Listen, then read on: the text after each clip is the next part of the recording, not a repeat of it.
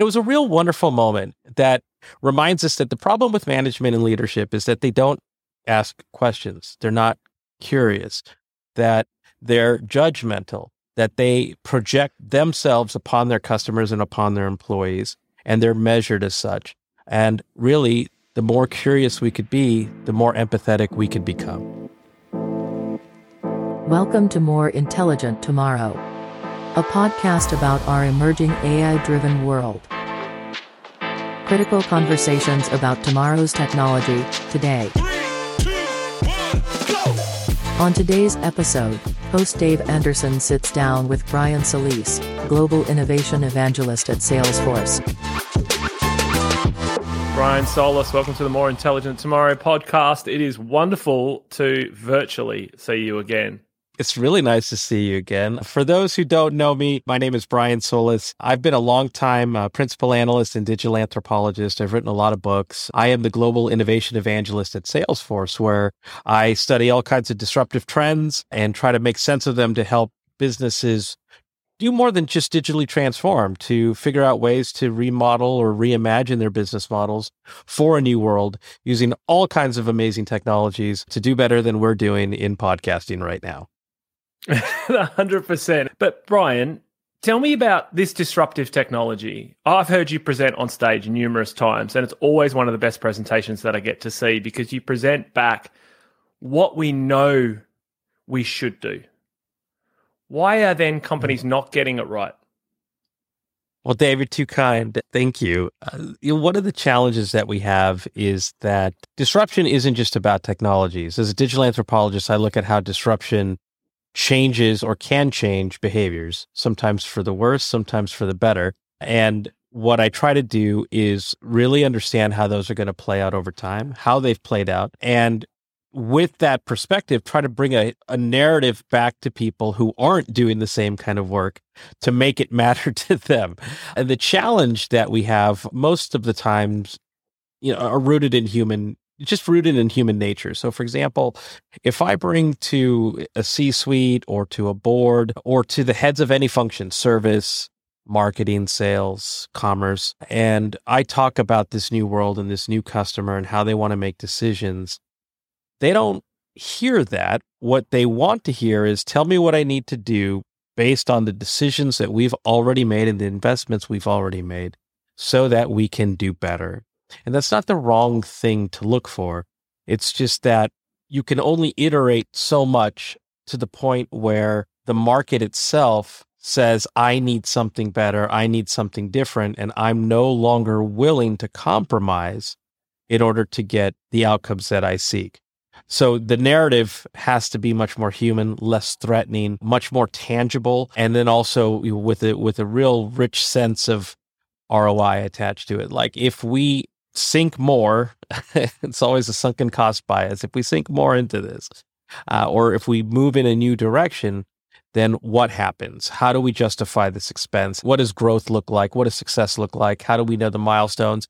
And so that that's the part. That's the hard part, uh, but it's also the part that really matters. And so that's where, I, as you know, Dave, I I'll I will spend an incredible amount of time understanding who am I going to be meeting with, whether it's an audience, whether it's a series of executives, so that I can understand where they're coming to this, the world in which they're playing in, the challenges that they're facing. And I just try to find solutions and make it matter to them so that they feel compelled, so that they're motivated and inspired to want to bring the change. So, for the average human who isn't as intelligent as you, if you break that down, is that giving them something like small increment? You, you mentioned a couple of words that popped out as you were talking through that, and a lot of it made sense, but it's like small increments. These are small changes that this business can make in order to see their future. Like you've got to take baby steps. And is that sort of the the key to change? And there was one other piece actually, sorry that I forgot to mention. And this is where I do think companies don't get it right is they don't take the time to scenario map their future. They make rush gut decisions. What do you think? Uh, you you nailed it. I mean, that's a, that's a big part of what futurists do, right? Is they take available data, available insights, and they scenario plan based on a number of likely possible just, just possibilities. You know, you could do one, two, three, small, medium, large, best case, worst case scenarios. However it is that you want to approach it, that's that is the way that we should do things all the time. So that way you're prepared. The, the, the pandemic that we've experienced isn't the last disruption that we're going to experience in our lifetime. So we should always be planning for how things can change and will change in the future. The problem is is that we've got about I don't know. Think about the 1950s, 1960s archetypes of what most businesses and organizations are built upon. And you're trying to take legacy models, management school thinking, incentivizations that exist for those models, and try to change them to be much more dynamic, much more agile, and much more, uh, I guess, experimental and ambitious in, in, in this world, when in fact, those very structures are designed to not innovate. Uh, they're actually designed to scale efficiencies. And so, what we're asking them to do now is to go against basically everything they know, everything that surrounds them, and move forward in a different way. But look, let me put it this way I just finished up a study that we published on the global workforce. And one thing that we found was that following the great resignation is a great digital divide. 76% mm hmm of all employees say that they don't feel that they have the digital skills necessary to work in this new economy. That's a pretty big number. I think it's like 54 or 56% said that they feel that technology is going to outpace their ability to keep learning. So if employees feel this, right, then why why do leaders feel that they're immune to this disruption or to this change. What that data tells me is that everybody has to change, that business models have to change. And so, to your point, these future scenario planning have to connect the dots all the way back to me. Why is this mm-hmm. important to me? What's the role I play in this? What's in it for me? And then how do I bring everybody else together answering those same questions for them? And so that's really where we're at. That's what makes it so hard. So last bit is I'll, I'll just throw it out there is it's, you don't, I don't have to be, I mean, obviously you have to be smart and intelligent, but I, I think you also have to be caring and empathetic and vulnerable to mm. understand mm. that we don't have all the answers and nor should we. This is disruption. You know, nobody got a playbook with the pandemic. Uh, and if you look at every aspect of the world today, whether it's climate change, whether it's the pandemic itself, a lot of people around us are fighting against the stuff that we should be doing to get out of this a lot faster or to protect ourselves in the future. So, no amount of scenario planning is going to change someone's mind if they don't feel that they play a role in what this new future looks like. So, that's why that human side of the story is so important. I was going to touch on that because I've been following your Instagram, and apart from drinking champagne on like Lake Tahoe, is it? Is that where I see you very frequently? um, the aside from that, you post a lot of empathetic posts about people and about how business can be better and how people can be better. And the stat that you just shared, I think it was seventy six percent of people believe that they're lacking the skills to digital or the digital skills required. The only way to overcome that is practice if technology is moving faster than people, then we're not investing enough in education and training because the next generation aren't going to get it as quickly and don't have the experience. And so you'll end up with a generation gap as well. Do you see now? You, you fly around and you meet with companies all the time talking about innovation and disruption. Do you see an emphasis now on skills development, or are we still not there? I see more conversations about it, more studies and research that show that we need to have these conversations. But I don't I don't know that there's enough tangible transformation in this regard that we need to see at scale. So for example, human resources should break that glass because this is an emergency. We've got to reimagine skilling, training, hiring, incentivization. We've got to take that all the way up to the leadership committee for executives who do not have the digital skill sets necessary to lead company in a hybrid world. None of them have that experience. And you know, one more stat to throw out. This is an MIT Sloan study that showed that only 23% of CEOs, and I'm going to argue that this is high, have the digital skills necessary to lead in this new economy. And only mm-hmm. 7% of C suites are digitally savvy. So as you can see, there's a big, some big challenges to solve. And then the other thing is, you know, our education system for Gen Z, right? They're going to be coming into a world where they're learning old, old ways. And even though mm-hmm. some of them might be focused on technology or might use TikTok, the aptitude and the skill sets, the creativity, the focus, the deep work that they're going to need to be able to to be agile, to be successful in this new world isn't met or designed at scale either in academia. So there's a lot of things that I if I if I could stop time and, and work on a lot of these problems at the same time, I would certainly spend a great deal of time there. What would you do? Uh, well, first, I'd, I'd, I'd have to take an aptitude test, right? Understanding what are the skills that we need. And I wrote an article in Forbes, if you want to look it up. It's called the, "It's the Great Digital Divide." If you look at what the skill sets are, and as you said earlier, in terms of scenario planning, how are those going to play out over the say the next decade? We can identify the skills that we need, the skills that we're going to need, and then we can assess the skills that we have and the skills that we don't have. And that's going to give us a map of what we need to to solve for now and then also over time. What are the most immediate needs and what are the things that we could start to fold into the mix as time progresses. Uh, and then go backwards to from the workforce to then bring that into schools uh, and then have those mm-hmm. schools address them in terms of a priority sort of you know do we do this do we do that and then to quote sir ken robinson you know, we got to bring back creativity and the belief that everybody is an artist, that everybody in their own way has little c or big C creativity, because that's the only way that you're going to believe that you actually can learn and do new things that are uh, unconventional to the standards that have defined this world before the pandemic. No, so nicely put. And I relate a lot of this stuff actually back to I've got um, a dad of two girls, and so a lot of it is down to like yeah, Yes, yeah. So we have something in common here. Maybe this is why we're so empathetic. No, don't be. I do that, and then some people will go like, "What about me? I've got boys. I'm empathetic." Oh, of course you are. But I relate it back to like whether my daughter's playing soccer, for instance, and there's certain skills that she needs to learn, and so I'm like, the only way you're going to learn them is practice. The only way you're going to practice is with time. And also, she's now in a position where she gets quality coaching, and so it's a very simple phenomenon. And I think when most people think of like enterprise training training, my university lecturer used to say, is for animals and education is for people. And for so often you're like, there you go, you have access to this online course. Sit through these PowerPoint presentations and you sit there, hello, I'm da da da, and I'm going to tell you a lot about digital transformation. and you go like, oh my God, please but it's the quality of education and it's also the time needed to do that education. A lot of innovative companies out there offer up a certain percentage of employees' times to go and work on creative projects or to learn new pastimes. It seems to me the only way we can accelerate the creativity and the innovation within organizations is to be empathetic and give people the time to follow some passions and be creative with their time and then deliver them back to a company with quality education. You know, it's so well said, Dave. The, the thing that I've been spending a lot of time researching empathy uh, lately, and one of the reasons why is that it's it's because it's so hard, and mm.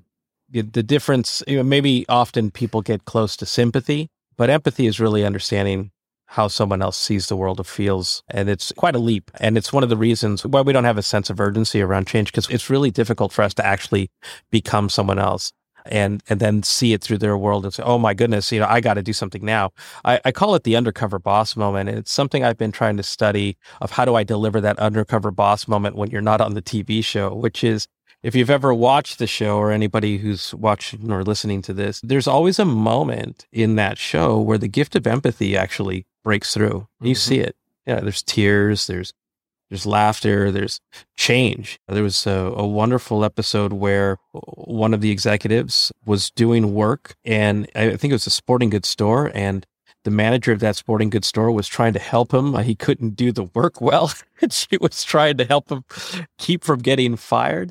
And in one of the conversations that they had, he asked her about what do you do after work, and she said, "You know, I get my I, my daughter and we go to a shelter." She was basically homeless, but there she was trying to help this executive succeed in a job that he couldn't do for his own company.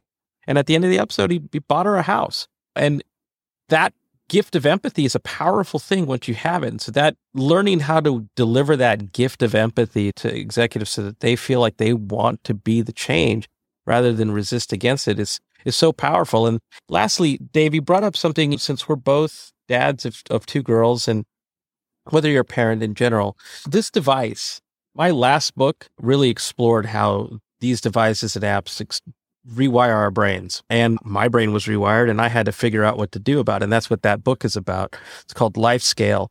Um, to your previous question, what else would I, in terms of education, is I would also do design learning modules that cater to that brain because it certainly doesn't read left yeah. to right in a Z formation, chapter by chapter, in the way that you and I grew up. It needs to immerse in things that are more dynamic, individualized. And AI can help create that type of programming for our, our youth to learn at their pace, but also to outpace us in the ways that we would learn to. So I would I would redesign that too. Yeah, personalize a learning experience with artificial intelligence. That makes sense. And the empathy is about getting close. I wonder how, with more time, I would talk to you about how uh, it, it feels to me like managers are maybe they're stressed or like where is the empathy breakdown? Because i don't get it. You don't get it. We're empathetic people but i don't get people who aren't because i just don't understand why they can't ask questions get close to someone find out what their challenges are. Are they scared? Are they fearful if they take the time to do that? Because I've seen organizations do great things where they'll pluck an engineer and they'll stick them into a customer service team and just have them sit there for a while, like break down the traditional silos. And you end up with really creative, innovative solutions where an engineer will bring a technical approach to solving a customer service example. They can design automation techniques to make the mm-hmm. job easier for people. And that's just about putting different brains to work and having them understand other people. Do you think that's it, it, like, are we breaking it down? Is it that simple? It's how do we see the problem and how do we not see the problem? So, for example, mm-hmm. technology can help us fix a lot of things for sure, but it can also help us automate a lot of experiences that just need to go away. So, for example, in service, chatbots, self help, a lot of the experiences that exist today are just not designed for for the customer at all. They're just designed to reduce costs, to help justify existing or legacy technology investments. There's nothing wrong with that until there's something wrong with that. And so I guess that's where empathy comes in. It's who is our customer? What is their standard mm-hmm. of expectations or their standard of excellence? What are the best in class experiences that they have when they pick up their phone or use their favorite app or service? And how do we you know, just re engineer? Maybe it's a small piece. It's like if you had to create a mobile only journey or a mobile first only journey for the customer, where are we broken and where could we adapt for that so that they can, so we get to learn together how to deliver a better experience for folks. But I also think that you mentioned soccer and I have been or football for those who football, call yeah, it yeah. by the proper name. Proper I have been sorry. fascinated by, don't laugh, but by the Ted Lasso series because it is just oh, really so about caring uh, and yeah. inspiring people at their core. And there was this one one episode, Dave, maybe you saw it, where he was playing the former owner of of the team in a game of darts, and yeah. it, he talks about how the one thing that he learned when he was young, he misquotes Walt Whitman. It's not actually a Walt Whitman quote, but he he says, "Be curious, not judgmental." Uh, and to be curious means you need to ask questions. And as in that episode, he mentions, for example, Ted, do you play darts or have you played darts? Because he would have had an answer for that and not been misjudged in terms of his competency to play the game. And it was a real wonderful moment that reminds us that the problem with management and leadership is that they don't ask questions. They're not curious, that they're judgmental, that they project themselves upon their customers and upon their employees, and they're measured as such. And really, the more curious we could be, the, more empathetic we could become. That is such a powerful statement. This is exactly what I've based.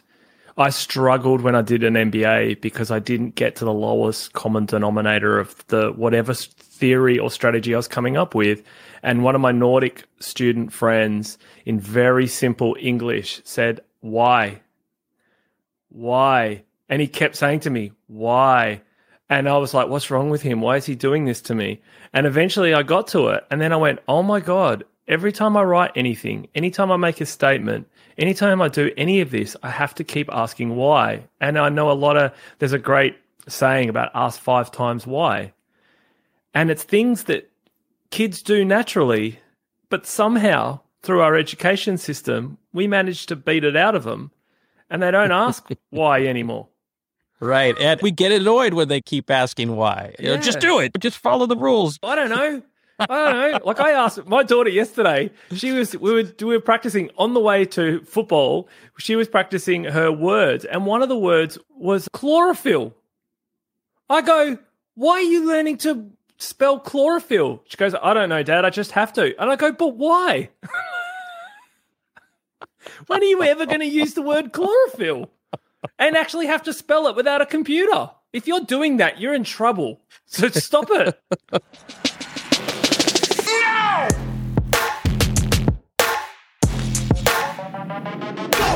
I 100% agree with you with the phones. I've started doing more reading about my own consumption of the technology, how business models should and could potentially change because they're stealing our attention. There's a number of no, new books out there about that and how even our attention as as workers doing tasks mm-hmm. is really disrupted by emails coming in and Slack messages and Twitter posts and Instagrams and you want a lake stuff like that.